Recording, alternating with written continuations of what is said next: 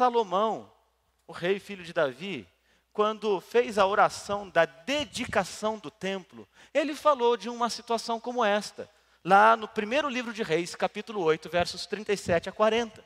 Veja o que disse Salomão naquela ocasião, na oração que ele levantou a Deus.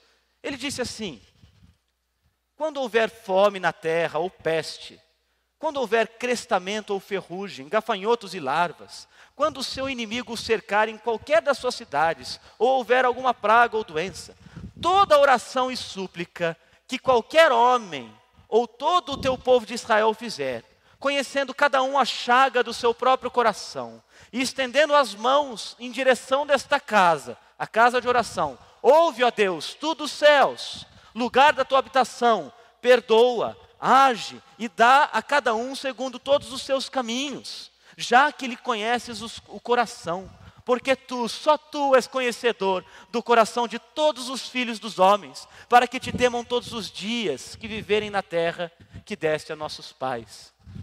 Deus conhecia o coração de Lázaro.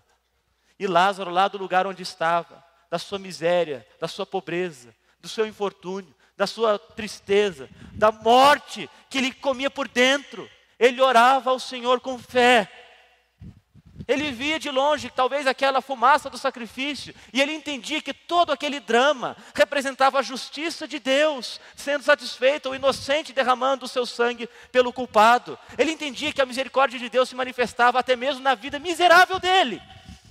E ele deu ouvido às profecias, ele deu ouvido às promessas de Deus, de que o rei um dia viria para colocar fim ao império da morte do mal, do pecado, da miséria. E Lázaro teve fé nessas promessas, na palavra de Deus.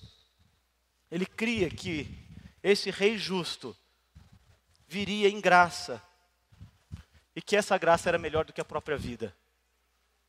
E aí, Lázaro morreu. E nessa altura da história, nós precisamos aprender uma lição bem importante que o texto ensina para a gente é que a morte chega para todo mundo. A morte é uma realidade terrível, um inimigo, na linguagem do apóstolo Paulo, e um inimigo inescapável até que o Senhor Jesus Cristo volte. É uma realidade inexorável, inescapável para todos nós. É uma espécie de corrente que nós temos presa aos nossos pés e que a gente vai arrastando a vida inteira até que chega um dia que essa corrente arrasta a gente. A gente não pode fugir da morte. Não importa o que a gente faça nessa vida, um dia ela vem buscar a gente. Ela vai te buscar. Um dia você vai passar por esse rio, a menos que o Senhor Jesus Cristo volte antes disso, você vai passar por ele. O poeta gaúcho Mário Quintana, ele disse em poesia algo parecido com isso, dizendo assim: A minha morte nasceu quando eu nasci. Despertou, balbuciou, cresceu comigo.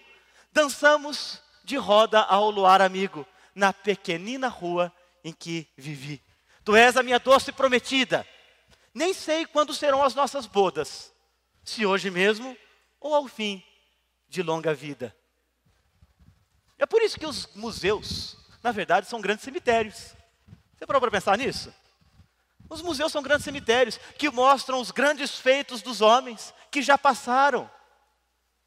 Se você algum dia tiver a oportunidade de visitar esses grandes monumentos mundiais, como por exemplo a Abadia de Westminster, que fica na Inglaterra e que é um grande monumento aos reis e rainhas de séculos e séculos que viveram ali com toda a sua opulência, com toda a sua glória. Na verdade, aquele lugar é um grande cemitério onde os seus corpos jazem putrefatos, mortos, seus corpos sem vidas, depositados ali de modo definitivo até o dia da ressurreição.